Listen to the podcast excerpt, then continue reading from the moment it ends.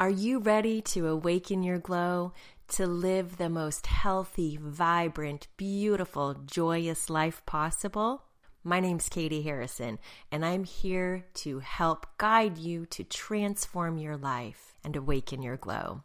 Hello, my friends. I am so happy to have you here today. And more than anything, I'm just really excited to share the gratitudes that I received. I want to bathe you in an avalanche of gratitudes right now. And interestingly, if anyone out there uses the Calm Meditation app, the saying today was a description of the word mudita, which is a sympathetic or unselfish joy in the good fortune of others. And this is what I felt like when I was reading your gratitudes. So much love and happiness and joy for all of you. And I hope you will feel the same as I share them with you now. I'm grateful for having more opportunities to spend quality time with teenage kids. The neighborhood cats that stop by to say hello and grab a snack the local yoga studio putting free classes online. The opportunity to shift from comparison and judgment into appreciation. A day off with the most perfect weather. The slow pace of life and being with family. My path crossing my husband's. Being home to smell the crock pot during the day. My wife time with the kids and watching the loving and caring relationship between siblings. Isn't that beautiful? So many good things happening on this planet right now. I feel this ties in very well to the topic today, and this topic stems from an amazing conversation I had with my dear friend Katie. And she was pondering the idea how can you be in joy and appreciation of the circumstances that COVID has brought for yourself when you know that others are suffering and not in the same position? And is it selfish or ignorant to be in a place of joy when we know that perhaps not everyone else is feeling the same? we had such a good conversation about this, and I want to share it with you because I think it's relevant. It's definitely relevant for me. So, we both talked about how we are very grateful ourselves to be sitting in economic security, to have more time to really tune into our truth and build our awareness. But we also know that others aren't in the same situation. And is it kind of ignorant for me to be talking to you on the podcast about things like presence and awareness and time and allowing when there are people who are in such different situations. And the answer is for myself that I know my own journey and I know how important it is to honor and respect my own journey. And yes, it's true. I've heard that people are suffering, but I don't know their path and their journey and what they are going through. And to make judgments that perhaps they're in a bad situation doesn't feel right to me. How am I to judge? Who am I to judge their circumstances? And I can't predict if perhaps this circumstance will be the best teacher for them in the long run. I have no idea. So for myself, I know that my path right now is to vibrate in alignment with joy and appreciation for what I have. And I have found this exact situation to be one of my greatest teachers. And I'll give you an example. So I feel amazing when I'm vibrating at a high frequency. And sometimes I feel like I want Tom to be vibrating at that same frequency with me. And I might even try to convince him that he should be vibrating high. But he often has a saying that I just love you be you and I'll be me. And that just cuts right to the chase. Who am I to say that he's not vibrating at a high enough frequency? Who am I to say what he should be feeling? It's just ridiculous when I think about it. But I do this a lot. I just assume that's what's happening for me is so marvelous, and the way I see things is the way everyone should be seeing things. This is so silly.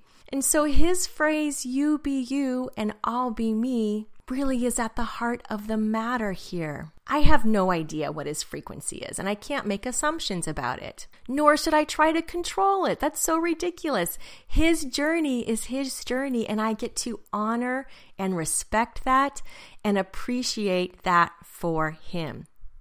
Truly, the only person I am responsible for on this planet is myself.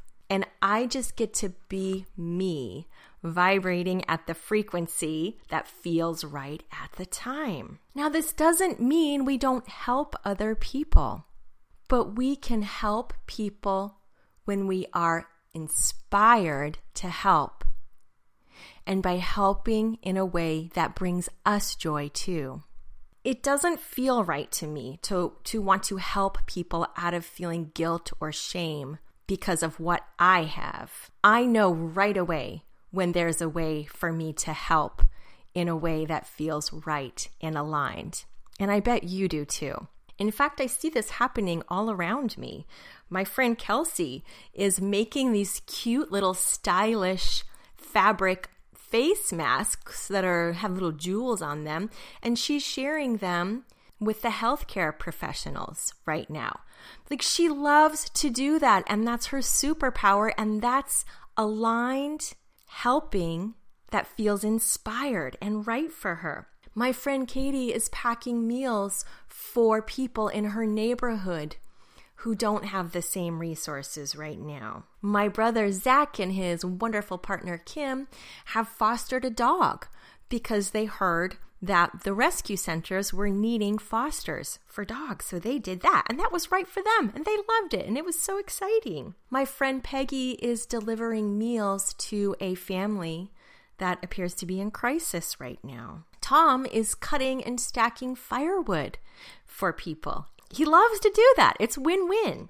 And I was hearing just this beautiful thing out of Quebec I don't know if all of Quebec is doing this, but I heard that at a local hospital at 8:30 p.m., people were driving from their homes and all congregating in the parking lot and honking their horns and flashing their lights in appreciation of the hospital staff. Like that just feels lovely and aligned. So, those are some examples of ways in which we help out of inspiration and joy.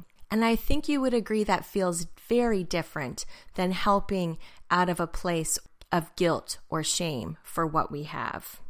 And I keep getting this message from my inner voice that we are all one. Everything on this planet, in this universe, everything is one. We're parts of a whole and that our energy is everything. Energy is everything. If you look to the science of it, it really is. Everything is energy. And the way I conceptualize this in my mind is imagining the universe to be a big body, perhaps. And each one of us are little cells in the body. And some cells are in a position, perhaps, where they're vibrating at a lower frequency. Now, does it mean if they're vibrating at lower frequency, those of us cells that feel like we're vibrating at a higher frequency should drop back down to be in sympathy with them, in a sense, feeling guilt or shame about where we are? I don't think so. I think our job, if we're feeling it, is to keep our vibration high. Because it's just like in a body. If there's an unhealthy cell, well, if all the other cells around it become unhealthy, that body is going to cease to exist. But if those of us who can, if we can hold this space and hold our energy and hold our vibration, we can help bring the other cells up to a higher vibration. I have seen this so much in my life, just that holding space and keeping my vibration high for example, just walking around my neighborhood and encountering people and kind of sensing maybe a lower vibration in terms of what they were saying, maybe complaints they had, and just me being present in my vibration has shifted the energy and the turn of the conversation. This has happened so many times and it's been so beautiful. And I've also experienced the reverse. About a week ago, I was talking to someone in the neighborhood and this person was was kind of telling me how dire things are for his business and my energy just plummeted and I joined him kind of in complaining about the COVID. And when I got home and I told Tom about this, I was like, but I I don't feel that way. For me, that's not my experience right now. So why did I drop down to his level? It felt really icky. And we had a really good conversation about this in which he felt that I would have been better off to be in presence with him, but to keep my vibration aligned to what feels true to me. And that doesn't mean we don't have compassion for people. Compassion is different than sympathy. Sympathy, in my mind, is bringing ourselves down when I don't think that's the best thing for this planet right now. I don't really know what the outcome of this whole COVID will be, but it almost feels like we have the opportunity to reinvent things that perhaps weren't functioning at the highest vibration. And I guess my message for you today is if you feel like your life has expanded and that you're appreciating the slower pace of life, like so many people I heard from this week, then keep that vibration high and continue to be in love and to be in gratitude and appreciation and connection to your truth.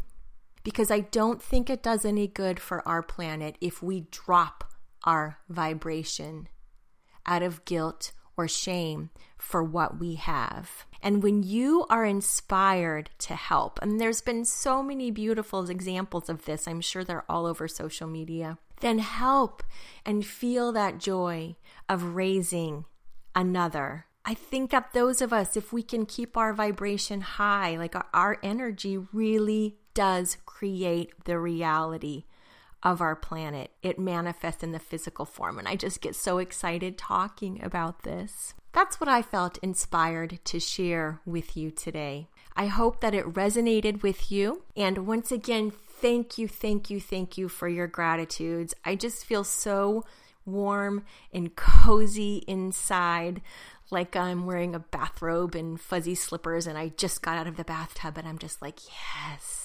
It feels so good, and I hope you can feel that love that I'm sharing with you right now wishing you high, beautiful vibrations. Ciao, my friends.